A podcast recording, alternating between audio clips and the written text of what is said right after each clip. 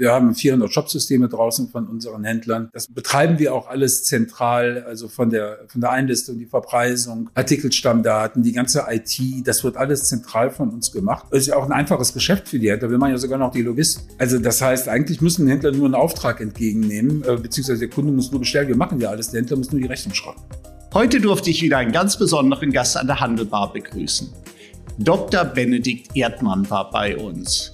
Vorstandsvorsitzender von Sönneken, der diesen genossenschaftlichen Verbund erfolgreich ins digitale Zeitalter führt. Wir haben über Bürobedarf in Zeiten von Corona äh, gesprochen, über den Imagewandel, den Papier äh, aktuell erfährt, raus aus dem Büro, rein in private Haushalte von jungen Menschen. Natürlich äh, sind wir der Frage nach dem Online-Vertrieb in Verbundsystemen nachgegangen und last not least haben wir uns intensiv mit dem Thema New Work beschäftigt. Eine super tolle, spannende Folge, aber hört selbst rein. Handelbar. Der Podcast des IFH Köln. Wir schenken Brancheninsights ein. Hallo und herzlich willkommen zur Handelbar. Schön, dass ihr wieder dabei seid und auch heute wieder mit einem ganz besonderen Gast, den ich ganz, ganz herzlich in unseren Räumen begrüßen darf. Dr. Benedikt Erdmann ist bei uns. Vorstandsvorsitzender der Sönneken EG. Hallo Benedikt, grüße dich. Hallo Kai, schönen guten Tag. Toll, dass du äh, da bist. Großartig ist es heute äh, vielleicht mein persönlichstes Gespräch hier an der Handelbar, weil wir haben uns ja zum ersten Mal getroffen. Das müsste sich jetzt dann jähren vor 27 Jahren. Kannst du dich noch dran erinnern? Ja, Tempus fugit, wie der Lateiner sagt. Ja, das ist wirklich äh, viel, äh, viel passiert. Wir kommen vielleicht darauf äh, dann auch nachher noch zu sprechen, wenn wir uns Arbeitswelten anschauen. Aber bevor wir in Medias Res gehen, Benedikt, was sollte man über dich wissen, bevor wir dann einsteigen in die Materie? Ach Gott, was sollte man über mich wissen? Also ich meine, wir reden hier ja in einem professionellen Kontext. Also die Familienhistorie spielt deshalb hier wahrscheinlich keine Rolle. Ich habe äh, ich hab in Köln studiert und bin danach hängen geblieben in Köln und auch hängen geblieben im Handel und auch so ein bisschen hängen geblieben am Institut, in dem ich heute sein darf. Mein damaliger äh, Professor fragte mich dann irgendwann, ob ich nicht promovieren wollte. Dann habe ich das gemacht und dann fragte mich derselbe Professor, ob ich nicht mal Geschäftsführer des Instituts für Handelsforschung werden sollte. Und da habe ich auch das gemacht und in dieser Funktion habe ich dich damals ja auch eingestellt und sitze jetzt hier sozusagen in meiner alten Wirkungsstätte. Wobei die Räumlichkeiten heute ja viel schöner sind als das, was wir damals hatten. Nicht schwer, muss man fairerweise sagen. Nicht, nicht schwer und das Institut hat sich ja wirklich toll entwickelt. Ähm, ich bin dann, äh, ich habe das vier Jahre gemacht und bin dann ausgeschieden und bin dann auch sofort zur Sönneken EG gegangen. Das äh, Unternehmen Sönneken, eine Genossenschaft, hat mich damals direkt als Vorstand eingestellt und ich habe mir damals gedacht, den hätte ich ausgesorgt. Ich gedacht, ist ja super. Äh, kannst den ganzen Tag schwarze S-Klasse fahren mit Chauffeur und äh, dann hat sich allerdings leider herausgestellt, dass das Unternehmen nicht in einem so guten Zustand war, wie sich die ursprünglich angenommen hatte. Und zu meinem eigenen Leidwesen und meiner großen Enttäuschung musste ich dann richtig arbeiten. Und das hat sich seitdem nicht geändert. Und äh, musste das Unternehmen erst durch eine Sanierung führen und ähm, äh, musste halt, wie das häufig in solchen Situationen ist, musste das Unternehmen downsizen, also auf Deutsch Mitarbeiter entlassen, unprofitable Geschäfte reduzieren. Und äh, danach habe ich wieder aufgebaut und jetzt ist es ein stolzes Unternehmen. Das ist die gesamte Geschichte. Ja, man muss fairerweise äh, ja sagen, Benedikt, du warst ja auch unglaublich jung für den Vorstand, du hättest früh ausgesorgt mit der S-Klasse. Hast du vorher schon in Berührung gekommen mit der Marke äh, Sönneken? Ich meine, damals, als wir studiert haben, hat ja das Thema Bürobedarf ja auch noch eine andere Rolle äh, hier gespielt. Wolltest du auch unbedingt zu Sönneken oder war so einfach Vorstand, das hat äh, gelockt? Nein, die wollten mich und da war ich so von, äh, war meine Eitelkeit so so stark angesprochen, dass ich da ähm, so ein bisschen äh, die Katze im Sack gekauft habe, um ganz ehrlich zu sein. Ja? Äh, das, das, hat, das war ein sehr prestigeträchtiger und sehr schöner und ich gebe zu, auch ordentlich bezahlter Job und da habe ich einfach zugegriffen. Aber was ich tatsächlich gekauft hatte, das habe ich erst gemerkt, als ich drin war. Ja, du, du sprachst das an, ja, ein Traditionsunternehmen. Äh, äh, wie würdest du jetzt die Entwicklung so beschreiben, bevor du äh, äh, hier eingestiegen bist ins Unternehmen und vor allen Dingen, was waren so dann die, die großen Meilensteine, wie du dann das Unternehmen jetzt äh, so weiterentwickelt hast, dass es in der Position ist, in der es heute ist? Da muss ich ein ganz klein wenig gleich ausholen. Ähm, die Sönneken EG ist eine Genossenschaft. Also wir haben eine Identität von Kunden und Gesellschafter. Das Unternehmen gehört unseren Kunden. Und äh, unsere Mitglieder, äh, unsere Gesellschafter heißen Mitglieder, Ähm, äh, unsere Mitglieder sind Bürofachhändler. Die beschäftigen sich also mit allem, was man im Büro benötigt. Mit äh, Papier, mit Stiften, aber auch mit Büroeinrichtungen, Kopiersystemen und so weiter und so fort. Ja? Und das Schöne an einer Genossenschaft ist, wir betreiben das ähm, sogenannte Zentralregulierungs- und Dekretere-Geschäft. Das heißt, wir regulieren die Umsätze, die unsere Mitglieder über uns abrechnen. Und wenn man das Geschäft falsch versteht als Vorstand einer Genossenschaft, ist die Arbeitsteilung für die Mitglieder unfair, denn die Mitglieder arbeiten und die Genossenschaft kassiert. Denn wir regulieren ja nur das, was unsere Händler im Markt tatsächlich an Erfolg, äh, an Erfolg generieren. Und so war auch die Situation, als ich zur Sonneken gekommen bin. Da war eigentlich gar nicht so richtig klar, wer für wen arbeitet. Da war die Genossenschaft so ein bisschen die Organisation, die reich ist, aber die nur die, die Sahne abschöpft von dem, was die Mitglieder vorher erarbeitet haben. Und die Hauptaufgabe bestand eigentlich darin, da wieder dafür zu sorgen, dass wir für unsere Händler der Gestalt nützlich sind, dass sie nicht mehr auf uns verzichten können. Und äh, wir mussten also den Kundennutzen wieder in den Vordergrund stellen. Wir mussten uns also selber in den Markt bewegen und äh, das war komplett verloren gegangen. Die ähm, Gesellschaft, die, die Genossenschaft war kulturell so ein ganz klein wenig dekadent geworden. Und äh, das zu korrigieren, das war wirklich harte Arbeit von der Entwicklung jetzt, äh, seit du äh, dann auch eingestiegen äh, bist. Ich kann mich entsinnen, als die äh, leider inzwischen verstorbene äh, Kollegin hier, äh, Dagmar Rüsken-Feier, die ich dann noch besucht habe, war so ganz äh, beeindruckt hier von der Größe des äh, Vorstandsbüros. Äh, glaube, man konnte Minigolf zumindestens darin äh, hier auch spielen. Da hat sich ja einiges äh, verändert. Da gehen wir gleich dann auch noch äh, drauf ein. Aber was hat sich denn äh, in der Zusammenarbeit mit den Händlern und was hat sich bei den Händlern äh, verändert? Weil man würde ja jetzt eigentlich sagen, von außen betrachtet, die Branche ist ja brutal unter Druck. Und auf der anderen Seite seid ihr extrem erfolgreich. Geht da die Schere auf? Also entwickelt sich da die Genossenschaft einfach anders als der Markt? Es ist richtig, dass wir keinen wachsenden Markt haben, aber trotzdem wächst die Sönneken verhältnismäßig stark. Das liegt einfach daran, dass wir Marktanteile gewinnen können und Umsatz von anderen Wettbewerbern zu uns holen können. Der wesentliche Gamechanger ist eine Änderung in unserem Geschäftsmodell gewesen. Auch da möchte ich vielleicht eben zwei, drei Sätze erläutern, was passiert ist. Mitte der 90er Jahre gab es in Deutschland keine Paketdienste. Daran kann man sich gar nicht mehr erinnern. Wenn man damals ein Paket verschicken wollte, musste man zur Post gehen und da wurde man gefragt, Paket oder Päckchen. Und das dauerte dann drei Tage und da war das Paket hoffentlich für fünf Mark dann angekommen. Auf die Art und Weise kann man ja keine Unternehmen mit Büromaterial versorgen. Deshalb hatten alle unsere Händler ein eigenes Lager, eigene Lieferfahrzeuge, eigene Lieferfahrer und so weiter und so fort. Es war einfach eine zwingende Notwendigkeit mangels anderer logistischer Alternativen. Mitte der 90er Jahre kam dann UPS nach Deutschland und hat auf einmal ein Key Account Management und eine Zentrallogistik möglich gemacht. Das gab es vorher nicht. Und damit kamen Wettbewerber, die mit einem Zentrallager in Frankfurt von Flensburg bis nach Oberammergau innerhalb von 24 Stunden liefern konnten. Und damit sind auf einmal auch sämtliche Infrastrukturinvestitionen unserer Händler, eigenes Lager, eigene Bestände, Sockelbestände, Fahrzeuge und so weiter auf einmal nicht mehr zwingend notwendig gewesen. Und daraufhin hat die Genossenschaft, haben wir äh, damals unser Geschäftsmodell geändert und haben auch eine Zentrallogistik gebaut für unsere Händler und übernehmen heute alles, was mit der Ware zu tun hat, vom Einkauf, der Einlistung, über das Marketing und die Logistik bis hin zum Transport auf der letzten Meile. Das heißt, jeder Händler, der bei uns ist, kann seine Logistik komplett an uns outsourcen und er muss sich nur noch um seinen Kunden und um seinen Vertrieb kümmern. Damit haben wir natürlich ein wesentlich größeren Anteil an der gesamten Wertschöpfungskette und das ist ein ausgesprochen profitables Geschäft. Für den Händler ist der Mehrwert, besteht der Mehrwert darin, dass er wirklich beide Hände frei hat, um sich um seinen Kunden zu kümmern. Jetzt könnte man sagen, das kann ja aber auch jeder andere fremde dritte Dienstleister bringen.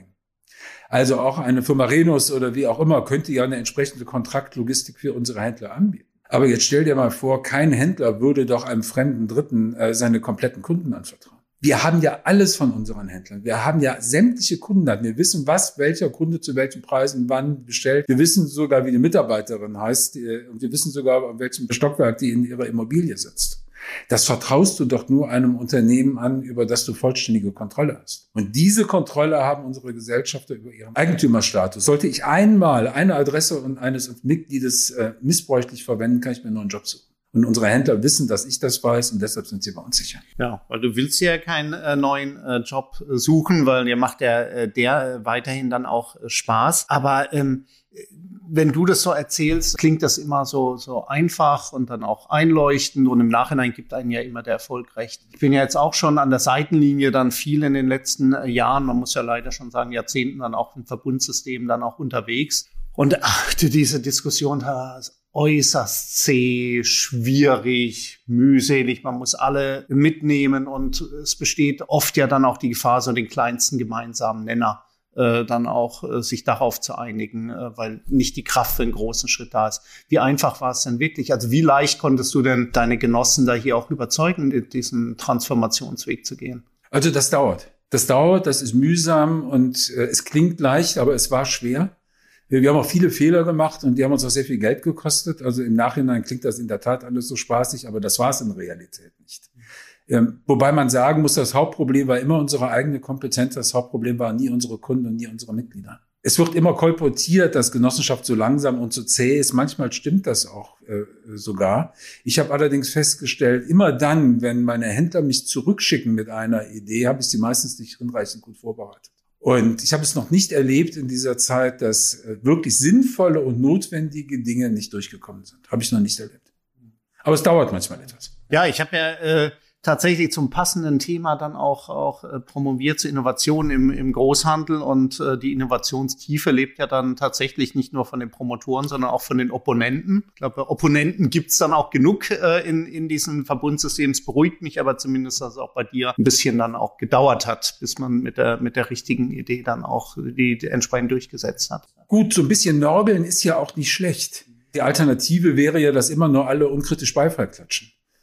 Und wenn man eine Diskussionskultur hat, in dem auch die negativen Dinge auf den Tisch kommen und dazu führen, dass es am Ende besser wird, dann mag das zwar für den Vorstand manchmal nicht angenehm sein und kostet auch Zeit und manchmal Nerven und manchmal müsste ich auf ein Stück Holz beißen, wenn ich äh, die Diskussionen führe. Aber die Sache wird meistens dadurch besser und darauf kommt es ja an. Ja. Vor einigen Jahren sind wir ja dann auch wieder in, in äh, Kontakt äh, gekommen, als es um Thema Mehrkanalvertrieb geht. Das ist ja auch aus eurer Sicht ja durchaus eine eine politische äh, Fragestellung, inwieweit man dann hier den Online-Kanal dann auch nutzt, um direkt an Endkunden dann zu liefern. Die Diskussion, wer ist denn der Kunde? Wem gehört der Kunde? Wem kann ich diesen Kunden äh, zuordnen? Hast du da für euch ein, ein Patentrezept dann auch entwickelt, dass man auch übertragen könnte auf andere äh, Verbundsysteme? Siehst du da irgendwas? Ähm, man sagt, ja, so muss man das eigentlich machen, weil es ja durchaus ja eine schwierige Aufgabe ist, zentrale Online-Strukturen mit dezentralen stationären Strukturen zu verknüpfen. Also um direkt ein Missverständnis auszuräumen, wir haben keinen zentralen Online-Vertrieb. Hm. Das haben wir nicht. Hm. Äh, ich komme gleich nochmal darauf zurück. Also zunächst einmal ist es ja ein legitimes äh, Interesse von Händlern in einer Genossenschaft, dass sie keinen Wettbewerb durch die eigene Genossenschaft bekommt. Ist ja zunächst einmal ein legitimes Interesse. Demgegenüber steht das gleichermaßen legitime Interesse der Genossenschaft selbst, Märkte zu bedienen und Kundenzielgruppen zu erreichen, die die Händler nicht erreichen. Das ist dann ja letztendlich auch zum Nutzen aller Händler einfach, weil es dann Größenvorteile gibt und eine entsprechende Kostendegression gibt, wenn die Umsätze stimmen und so weiter und so fort. Und diese Diskussion haben wir geführt und wir haben uns darauf verständigt, dass die Genossenschaft, also das Sönneken, berechtigt ist, sogenannte freie Märkte zu bearbeiten. Also Märkte, in denen unsere Händler nicht oder nur in untergeordneten Marktanteilen vertreten sind, dürfen wir als Sönneken direkt bearbeiten. Der erste Markt, bei dem wir das gemacht haben, ist das äh, sogenannte Großkundengeschäft, ein Key-Account-Geschäft weil äh, unsere Händler in den wenigsten Fällen in der Lage sind, Unternehmen wie die äh, Lufthansa oder die äh, Deutsche Telekom oder äh, das RWE zu bedienen. Äh, das sind das sind Großkonzerne, die kaufen in der Regel auch nur bei Konzernen, die kaufen selten im Mittelstand. Und da haben wir uns darauf verständigt, dass wir das selbst machen können. Und das ist mittlerweile der mit Abstand profitabelste Geschäftszweig, den wir im gesamten Unternehmen haben. Im Onlinehandel haben wir das nicht geschafft weil wir die Märkte im Onlinehandel nicht sauber abgrenzen können. Ich habe von den Statuten her die Freigabe, das zu tun. Ich habe es bisher allerdings aus politischen Gründen nicht gemacht, weil ich glaube, dass der Schaden größer ist als der Nutzen. Denn auch im Onlinehandel richtig Geld zu verdienen, das musst du ja erstmal schaffen. Das ist ja nicht trivial. Und äh, sich da abzuarbeiten und 1000 Meter schwimmen mit zwei mit zwei Kugeln an den Beinen, weil äh, weil man dauernd äh, irgendwelche Widerstände zu überwinden hat, das wird nicht erfolgreich sein. Super spannend. Das heißt, du grenzt den Online-Vertrieb äh, dann quasi nach der Zielgruppe ab. Also du sagst kein Online-Vertrieb, weil er die große Masse nicht bedient, aber ihr werdet ja sicherlich für diese Großkunden habt ihr ja die Online-Schnittstelle. Ähm, eine Lufthansa wird ja bestimmt bei euch jetzt online äh, dann die Produkte äh, hier dann auch einkaufen, oder? Ja, aber da sprechen wir über Vertrieb jetzt. Mhm. Ne? Also die mhm. Vertriebsmodelle sind unterschiedlich. Mhm. Ja. Das Großkundengeschäft funktioniert so, dass man einen ganz, ganz klassischen Key-Account-Vertrieb hat. Also Außendienste, die da hinfahren und den Kunden bearbeiten. Und äh, mit diesen Großkunden wird dann ein sogenannter Sortimentskatalog verhandelt. Dann sitzt man einem Einkäufer gegenüber und dann sagt man, welche 1000 oder 2 oder 3000 Artikel die kaufen wollen und was der Warenkorb kostet und so weiter. Und diese ganzen Produkte werden dann in einen elektronischen Katalog eingespielt und dieser elektronische Katalog wird elektronisch verfügbar gemacht. Und die Mitarbeiter dieses Großkunden bedienen sich dann aus diesem Sortiment, das man individuell für diesen Kunden ähm, definiert hat. Das Geschäft, das du wahrscheinlich im Sinn hast, ist ein, ein Kleinkundengeschäft für Kleingewerbetreibende, was dem B2C-Geschäft sehr ähnlich ist, dass man einen Online-Shop zur Verfügung stellt, diesen Online-Shop mit den bekannten Methoden aktiv bewirbt und dann hofft, dass der Kunde da kauft. Das ist ein, ein, ein ganz anderes Geschäft weil es ein ganz anderes Vertriebsmodell ist, noch die Kundenstruktur ist hm.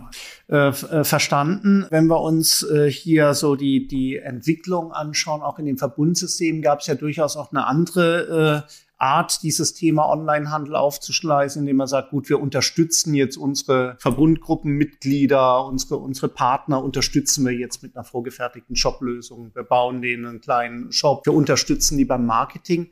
Macht ihr äh, so irgendwas oder beobachtet ihr zumindestens, was eure, was eure Händler jetzt an Online-Aktivitäten machen und unterstützt sie gegebenenfalls? Oder sagt ihr, gut, es äh, geht uns im Prinzip äh, nichts an, wir kümmern uns um unser Geschäft. Letzteres wäre ja pflichtwidrig. Also natürlich, äh, natürlich kümmern wir uns darum und das ist ja unsere Kernaufgabe, unsere Mitglieder dabei zu unterstützen. Das tun wir auch alles. Also wir, wir haben 400 Shopsysteme draußen von unseren Händlern. Das betreiben wir auch alles zentral, also von der, von der Einlistung, die Verpreisung, Artikelstammdaten, die ganze IT, das wird alles zentral von uns gemacht. Das ist ja auch ein einfaches Geschäft für die Händler. Wir machen ja sogar noch die Logistik. Also das heißt, eigentlich müssen Händler nur einen Auftrag entgegennehmen, äh, beziehungsweise der Kunde muss nur bestellen. Wir machen ja alles. Der Händler muss nur die Rechnung schreiben. Das Problem ist nur, äh, dass man nur dann Umsatz hat, wenn man den Kunden auch aktiv bewirbt. Und das ist natürlich eine ganz kleine Tagesarbeit. Jeden Tag, jeden Artikel verpreisen, jeden Auftrag anschauen. Und die erfolgreichen Online-Händler, die wir kennen, sind alles Menschen, die extrem im Detail und jeden Tag gucken, stimmen die Preise, stimmen die Sortimente, und das können wir zentral nicht organisieren, weil wir nicht für unsere 500 Händler 500 Nischen organisieren können. Das müssen die Händler schon machen. Also das heißt, die gesamte Infrastruktur, sei sie technisch, logistisch oder äh, vom Sortiment her oder vom, das können wir alles machen. Aber die Tagesarbeit an den Shops, um zu gucken, dass der Umsatz auch reinkommt, also die vertriebliche Online-Arbeit, die können wir den Händlern nicht abnehmen. Und wer da keinen Bock drauf hat, der wird da keinen Umsatz machen. Und da sind uns dann leider auch die Hände gebunden, weil wir es halt, wie gesagt, wir können ja nicht, wir können ja nicht für 500 Händler in den Vertrieb machen. Dann wären wir ja schizophren. Das funktioniert ja gar nicht. Ja, schön auf den äh, Punkt gebracht. Gehen wir mal weg von dem Thema äh, Digitalisierung hinsichtlich Vertrieb. Es hat sich ja auch durch die Digitalisierung bei euren Produkten ja doch einiges äh, äh getan, wenn wir, wenn wir mal in den Rückspiegel anschauen. Äh, handschriftlich irgendwas zu Papier bringen, ist ja so ein bisschen aus der Mode gekommen, bei den, bei den meisten äh, zumindestens. Wir arbeiten in Büros ganz, äh, ganz anders. Das papierlose Büros war, äh, was man zu meinen Studienzeiten schon propagiert hat. Das, die liegen ja lange zurück, äh, ist immer noch nicht da, aber natürlich hat die Papiermenge äh, hier abgenommen, die wir, die wir verarbeiten und, und äh, Computer ähm, etc. hat alles zugenommen. Was siehst du da an, an großen Entwicklungen, äh, die, die euch äh, beeinflussen mit eurer Produktpalette und wie, wie geht ihr damit um? Zunächst einmal, ich bin nicht ganz deiner Meinung, dass das mit dem Handschreiben äh, aus der Mode gekommen ist, nur das Geschäft hat sich verändert. Also in der, in der Firma schreiben nur noch die wenigsten Menschen per Hand. Du würdest dich aber wundern, wie viele junge Frauen und junge Männer äh, in unsere Einzelhandelsgeschäfte gehen und sich begeistern für Produkte rund um das Papier. Das hat alles mit Basteln zu tun, das hat mit der Schule zu tun. Also Papier ist zu einem Liebhaberprodukt geworden und das ist auch ein relevanter Markt. Auch die Handschrift ist ein relevantes Thema, gerade für junge Leute, die einen bewussten Kontrapunkt zu diesem ganzen äh, äh Smartphone und, äh, und so weiter setzen wollen. Ne? Aber im Büro spielt es äh, nur noch eine untergeordnete Rolle. Äh, da geht es mehr um äh, Billigkugelschreiber und so weiter und so fort. Ja. Wie gehen wir damit um? Also zunächst einmal als ich zur Sönneken gekommen bin, war 100 Prozent des Geschäftes nur Bürobedarf. Heute haben wir 50 Prozent Bürobedarf. Die anderen 50 Prozent, aber wir machen 30 Prozent mit Produkten rund um Technik.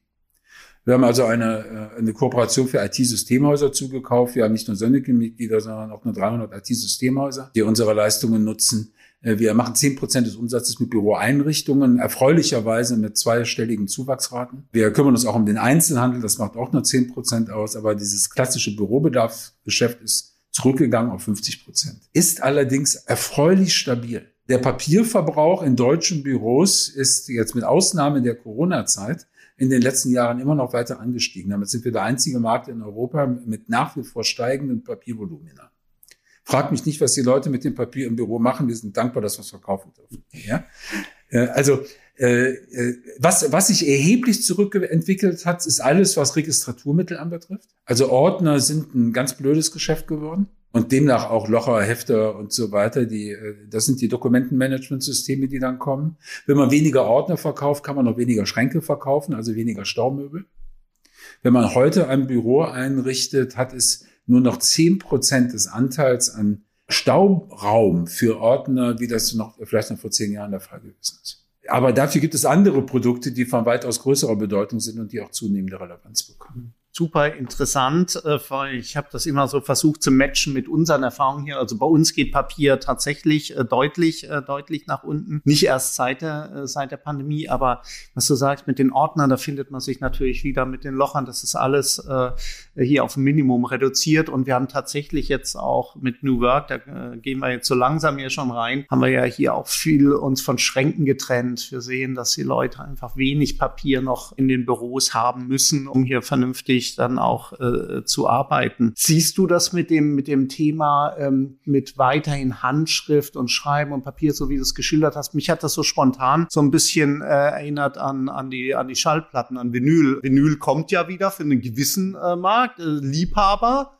hohe Preise auch, aber die Masse kommt nicht mehr wieder. Das Nein. ist jetzt so eine so eine schöne, spannende Nische? Ist eine schöne, spannende Nische, ähm, ganz kleiner Markt. Ich glaube, der Vinylmarkt macht drei oder vier Prozent des Gesamtvolumens des deutschen, des deutschen Marktes aus. Also es ist wirklich eine kleine Liebhabernische. Äh, und so ist, so ein bisschen ist das mit den hochwertigen Schreibgeräten auch. Aber man kann nach wie vor damit gutes Geld verdienen, wenn man diese Nische gut bedient. Ja. Also jetzt erlebe ich dich äh, ja auch so als äh, vielleicht ja auch Vordenker äh, was das Thema New Work ähm, angeht. Du hast ja auch klare Meinungen an der einen oder anderen Stelle dann auch äh, positioniert. Ähm, ist es ein Thema, weil du sagst, gut, wir sind eh schon so nah dran jetzt durch das Thema Büroausstattung, da muss ich mich ja auch dafür interessieren, wie Leute auch morgen zusammenarbeiten oder, oder ist da mehr dahinter? Ist das auch so ein Herzensthema? Ist vielleicht auch gesellschaftlich eine, eine Herausforderung? Woher das Interesse? Also beides. Also zunächst einmal hat es natürlich mit dem Geschäft zu tun. Äh, äh, ich, ich habe mich ja große Teile meines Berufslebens mit, den, mit, dem, mit der Ausstattung von äh, Büros beschäftigt sei das mit Papier oder mit Büromöbeln oder mit Fotokopiersystemen. Also insofern ist das natürlich auch von der professionellen Seite her hochrelevant. Aber es ist auch deshalb hochrelevant, weil wir alle einen Großteil unserer Lebenszeit mit der Arbeit verbringen. Und es ist ein sehr lohnendes Betätigungsfeld, sich Gedanken darüber zu machen, wie eine gelungene Arbeit zu einem gelungenen Leben beitragen kann. Und wenn die Menschen Arbeit nicht als lebenswert empfinden, haben alle ein Problem. Die Arbeitenden haben ein Problem, aber auch die Unternehmen. Und insofern ist das ein sehr, sehr lohnendes und sehr, sehr schönes Betätigungsfeld. Lass uns mal einen Blick äh, da auf die Gegenwart, aber vor allen Dingen auch auf die Zukunft äh, werfen. Also wir haben jetzt auch von dir gelernt, immer weniger auch, auch Schrankmöbel. Heißt ja wahrscheinlich, ihr rechnet jetzt oder du rechnest auch äh, nicht damit, dass es das Thema ähm, hier Teil, Teilzeit im Büro, äh, dass es ganz verschwindet, dass die Leute flexibel arbeiten wollen, dass die Leute auch nicht mehr auch zukünftig ihren eigenen Schreibtisch mit ihrem eigenen Schrank und ihrem eigenen äh, Rollcontainer haben werden, sondern dass wir da vielleicht nur noch den eigenen Rollcontainer und dann fahren wir von Büro zu Büro und gucken, wo was frei ist. Ist das sowas, äh, glaubst das wird bleiben? Das, das weiß ich nicht. Das wird doch von Unternehmen zu Unternehmen verschieden sein. Also zunächst einmal müssen wir feststellen, dass jetzt mit dem Ende der Corona-Pandemie, ich hoffe, das darf man sagen, dass das vorbei ist, ja, dass erst jetzt mit dem Ende der Corona-Pandemie die Menschen, sei es Unternehmen oder Beschäftigte, überhaupt erst frei entscheiden können, wie sie arbeiten wollen. Vor der Corona-Pandemie ist es meistens so gewesen, dass es äh, ausgeprägte Präsenzpflicht gab in den einzelnen Unternehmen. Während der Corona-Pandemie gab es eine Pflicht, zu Hause zu sein. Da gab es also eine Zwangskasernierung sozusagen in der Küche oder im Arbeitszimmer zu Hause, weil es einfach verboten war, in die Firma zu kommen. Zwangsdigitalisierung. Und erst jetzt, seit wenigen Wochen, können die Menschen frei entscheiden, was sie denn eigentlich wollen. Deshalb ist es meines Erachtens viel zu früh, darüber zu urteilen, welche Arbeitsmodelle sich langfristig in welchen Unternehmen durchsetzen werden. Ich stelle zurzeit fest, dass es eine Gegenbewegung gibt, dass, ähm, äh, dass es viele Menschen gibt, interessanterweise vor allen Dingen junge Menschen, die sehr gelitten haben in der Corona-Zeit. Äh, jüngere Menschen leben überproportional oft alleine zu Hause, hatten noch keine Familie, hatten vielleicht auch keinen Partner, mit dem sie zusammengelebt haben. Die Clubs, die, die Kneipen waren zu. Junge Menschen leiden darunter mehr als Menschen unserer Generation. Und äh, die haben sehr gelitten unter Corona und freuen sich jetzt auch wieder unter Menschen gehen zu können, freuen sich wieder in die Kneipen zu gehen, in die Clubs zu gehen und freuen sich auch wieder ins Büro zu kommen. Wollen das aber natürlich nicht fünf Tage die Woche von acht bis fünf machen. Und wie genau das ausgeht, das ist jetzt Gegenstand, also hoffe ich zumindest, das ist Gegenstand von Verhandlungen von, von Arbeitgebern, von Arbeitnehmern, von jedem einzelnen Mitarbeitenden. Und die Frage, die sich meines Erachtens stellt, wie viel Regelorientierung will ein Arbeitgeber in der Zukunft vorgeben?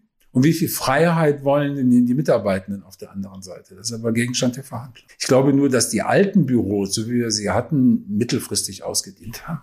Also ähm, den, den, den, zurück zum Status quo ante wird es meines Erachtens nicht geben. Aber was dann sein wird, Mal schauen. In drei Jahren können wir da gerne mal drüber reden. Ja, also Zukunft äh, sehr gerne, laden wir dich gerne äh, wieder ein. Äh, Zukunft äh, schwierig, ähm, aber Gegenwart, äh, wie sieht's denn ähm, Hand aufs Herz, wie ist es bei euch? Du hast ja eben gesagt, wir können jetzt erst seit einigen Wochen äh, frei entscheiden. Das ist ja in vielen Unternehmen, ist ja diese Freiheit dann auch schon durch die entsprechenden Vorgaben dann auch eingeschränkt. Man sagt, gut, du musst mindestens zwei oder mindestens drei Tage. Es gibt manche Unternehmen, die tatsächlich wieder versuchen, komplett auf Präsenz zu gehen. Es gibt andere, die stellen es tatsächlich völlig frei. Wie ist es bei euch? Wie handhabt ihr das? Wir bieten jedem Mitarbeiter unter bestimmten Bedingungen die Möglichkeit, zwei Tage die Woche zu Hause zu arbeiten. Natürlich gibt es Leute, die arbeiten nur zu Hause, also Außendienste und so weiter, haben natürlich schon seit vielen, vielen Jahren äh, Homeoffice-Regelungen. Aber ge generell sagen wir drei Tage im Büro, zwei Tage zu Hause. Wobei auch da, wie gesagt, die Ausnahme bestimmt die Regel. Man kann alles miteinander vereinbaren, aber das ist die große Linie. Wir stellen das hier äh, fest, auch bei uns, wie du schon äh, sagst, da ist ja ein Bedürfnis da, ähm, wieder Menschen auch äh, zu treffen. Man hat aber die Schwierigkeit, erstmal so den Stein ins Rollen äh, zu bringen, erstmal so ein Grundrauschen überhaupt dann auch herzustellen. Äh, ihr merkt, wenn du es jetzt völlig frei lässt, dann äh, passiert das, die Leute kommen, dann mal hier der eine, dann mal da der andere, stellen aber fest, da ist ja gar niemand, äh, arbeiten dann einen Tag am Monitor in Teams und sagen dann, dafür brauche ich eigentlich auch nicht ins Büro kommen. Braucht man auch diese Vorgaben aus deiner Sicht, um, um, äh, um es zu sagen? Also brauchen wir äh, äh, manchmal vielleicht auch ein bisschen als Arbeitnehmer auch mal so den Tritt äh, in den Hintern, dass man sagt, Homeoffice ist zwar super bequem, ich kann es auch im Schlafanzug äh, hier machen, aber es ist doch wichtig und äh, eigentlich will ich es ja auch, dass ich rausgehe. Ja, das glaube ich. Ich glaube, ein Unternehmen ist eine Organisation und jede Organisation funktioniert nur, wenn man gewisse Regeln hat. Und es ist die Aufgabe der Unternehmensleitung, diese Regeln auch durchzusetzen. Und äh, das ist in dieser, im Rahmen dieser New Work-Diskussion ist das äh, leider etwas in Vergessenheit geraten. Und die Mitarbeiterinnen und Mitarbeiter in einem Unternehmen erwarten auch von, äh, von der Geschäftsleitung, dass sie es dann durchsetzt. Also beispielsweise, äh, wenn ein Team den Wunsch hat, sich regelmäßig persönlich zu treffen, kann es doch der Teamleiter nicht zulassen, dass zwei Personen nie kommen. Denn dann trifft sich das Team ja nicht. Also wenn man sich darauf verständigt, dass man sich Mittwochnachmittag äh, trifft, dann hat der Teamleiter bitte auch durchzusetzen, dass dann jeder äh, sich ins Büro bewegt und dann auch daran teilnimmt. Und äh, ich erlebe das immer wieder, gerade auch bei jüngeren Mitarbeiterinnen und Mitarbeitern, dass sie sich das wünschen. Wenn jeder in einem Unternehmen, in einer Organisation das tun kann, was ihm gerade in den Kram passt, dann ist das nicht Freiheit, sondern nur schlechte Führung. So funktioniert auch keine Familie. Wenn man in einer Familie sagt, lass uns gemeinsam zum Abendessen und man trifft sich um 19 Uhr zum Abendessen, dann erwartet man auch, zumindest solange die Kinder kleiner sind, dass die dann mal bitte da sind. ist ja keine Empfehlung. Und äh, das, das wird immer so ein bisschen übersehen, dass dieselben, die zu Hause ihre Kinder erziehen, zu Hause diese Regelorientierung wünschen und beim Arbeitgeber auf einmal fragen, irgendwie kann doch jeder machen, was er will. Und ich glaube, das Verständnis dafür, dass jede Organisation Regeln braucht, das nimmt gerade wieder zu. Das heißt nicht, dass man in ein klassisches hierarchisches äh, fünf Tage im Büromodell zurück muss.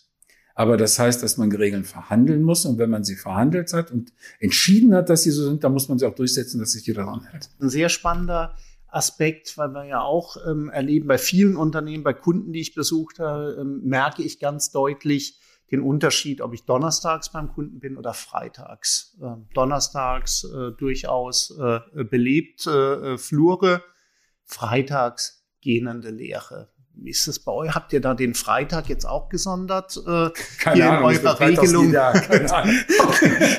das erklärt ganz offensichtlich.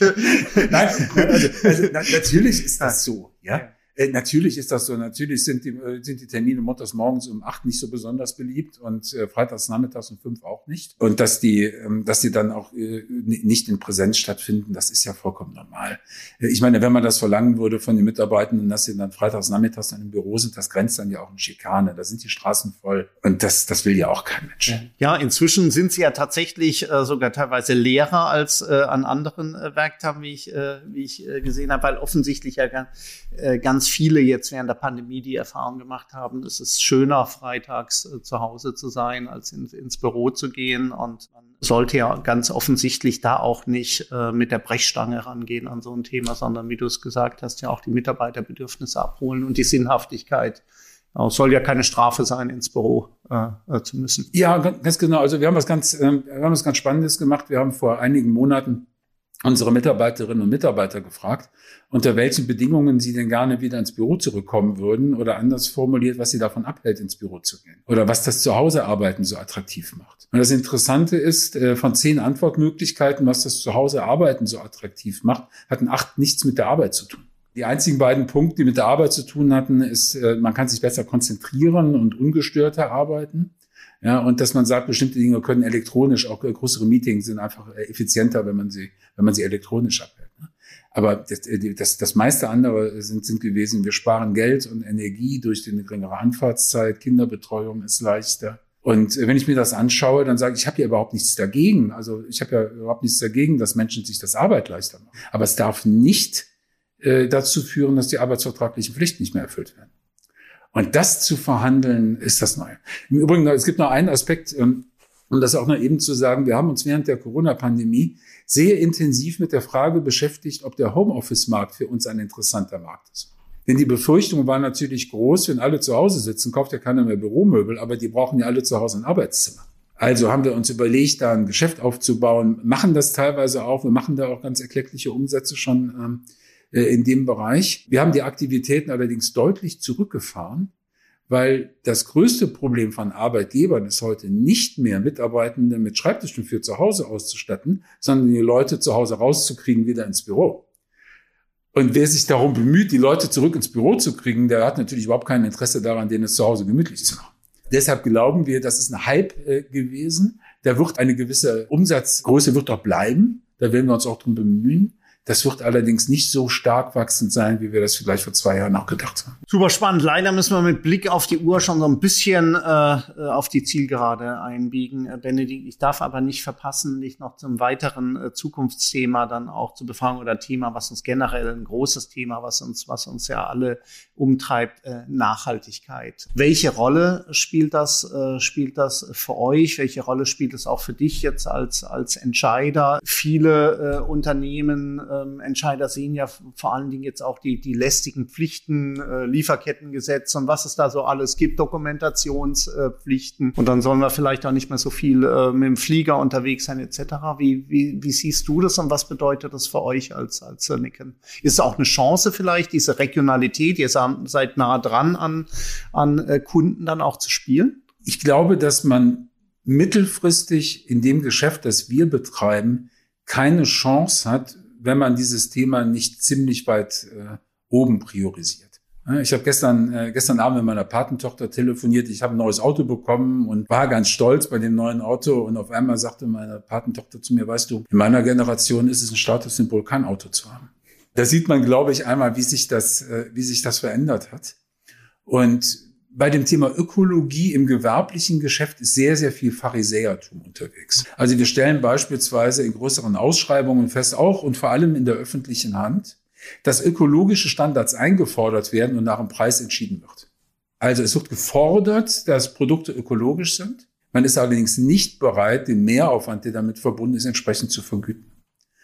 Und äh, dieses Pharisäertum, das äh, führt dazu, dass ähm, es vielfach Feigenblätter sind, die da vor sich hergetragen werden. Wir äh, erleben das immer wieder. Wir hatten jetzt ähm, beispielsweise vor Corona geplant, für unsere Händler ein eigenes ökologisches Geschäftsmodell aufzubauen wo sie sich wirklich als grüne Lieferanten positionieren können. Wir können das ja, weil wir die gesamte Wertschöpfungskette im Griff haben. Folglich haben wir auch Kontrolle, was in dieser Wertschöpfungskette geschieht. Äh, wir haben das Konzept in die Schublade gelegt, weil wir uns ähm, denken, jetzt in dieser Zeit, äh, der Zeit der wirtschaftlichen Sorgen, Inflation und so weiter, ist das kein marktgängiges Thema. Ich glaube, das wird in zwei, drei Jahren wird sich das wieder ändern, dann sind wir vorbereitet, aber im Augenblick kann man mit Ökologie relativ wenig Geld verdienen. Ich kenne bei uns in der Branche nur einen einzigen Händler, der das konsequent mit Erfolg macht.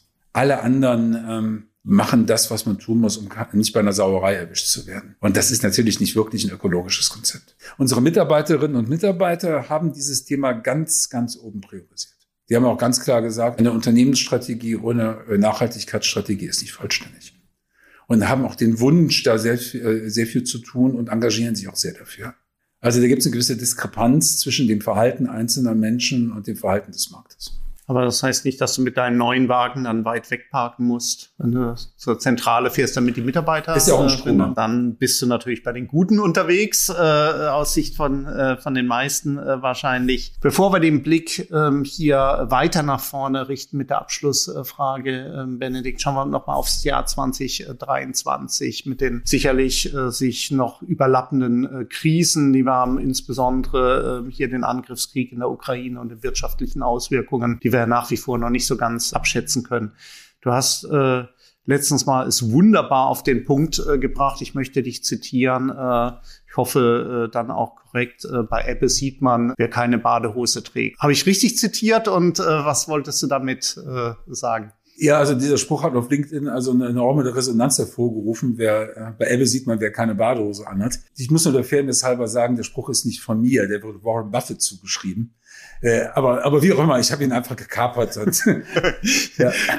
Der Erfolg und gute Sprüche haben viele Väter. Ja, genau. Ähm, damit möchte ich sagen, dass in Zeiten der Krise Mängel und Defizite im Geschäftsmodell zutage äh, treten. Und äh, Unternehmen, die bereits in guten Zeiten sich schwer getan haben, Geld zu verdienen, die rutschen in schwierigen Zeiten tief in die roten Zahlen. Und in schlechten Zeiten zeigt sich äh, nicht nur, wer die Reserven hat, sondern auch, wer ein resilientes Geschäftsmodell und zukunftsfähiges Geschäftsmodell hat. Und ich glaube, da sind wir bei Sönneken ganz gut aufgestellt. Wir sind aber vor allen Dingen deshalb gut aufgestellt, weil unsere Händler gut aufgestellt sind. Der Mittelstand ist enorm zäh.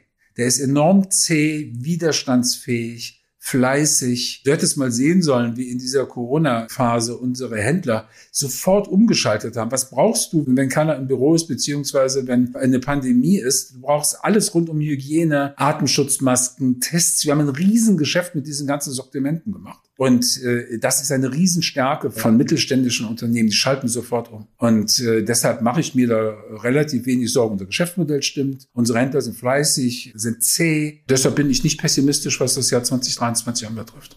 Sehr gut. Wenn wir noch weiter nach vorne schauen, es wird dann natürlich äh, noch schwieriger, aber mal angenommen, du hast ja angeboten, in drei Jahren wiederzukommen. Da sprechen wir über das Thema New Work, wie sich das entwickelt hat. Was wird sich dabei Sönneken alles äh, verändert haben? Werden eure, eure Händler zumindestens äh, übers Metaverse verkaufen? Werdet ihr mehr äh, technologische äh, Produkte im Sortiment haben? Werdet ihr ausschließlich nur noch Recyclingpapier äh, verkaufen? Alle mit Stromern unterwegs sein? Wie glaubst du, wie stark werden die nächsten äh, drei Jahre jetzt dann das Unternehmen Seneca noch verändern? Also wenn du gestattest, würde ich nicht von der Angebots-, sondern von der Nachfrageseite kommen. Also nicht von den Produkten, die wir anbieten, sondern von dem, was der Kunde nachfragt. Ich glaube, dass, der, äh, dass, dass die meisten Kunden in Zukunft immer weniger Bedarf an Produkten haben. Sie werden vor allen Dingen einen Bedarf an ganzheitlichen Lösungen haben. Wenn wir uns heute anschauen, wie sich die Arbeitswelt verändert, ist die Belieferung mit Büromaterial kein Engpass. Das kriegst du überall. Wenn allerdings äh, die Frage aufgeworfen wird, wie gestalte ich meine Büros, wie organisiere ich meine Büroarbeit, wie kann ich das Büro betreiben, auch was die Technologie anbetrifft, die dahinter ist, glaube ich, dass wir, äh, dass wir gut daran beraten sind, die Sönneken als diejenige Plattform auszubauen, bei der alle diejenigen, die Büros betreiben und in Büros arbeiten, die Lösung für ihre Probleme in ihrem Arbeitsalltag finden.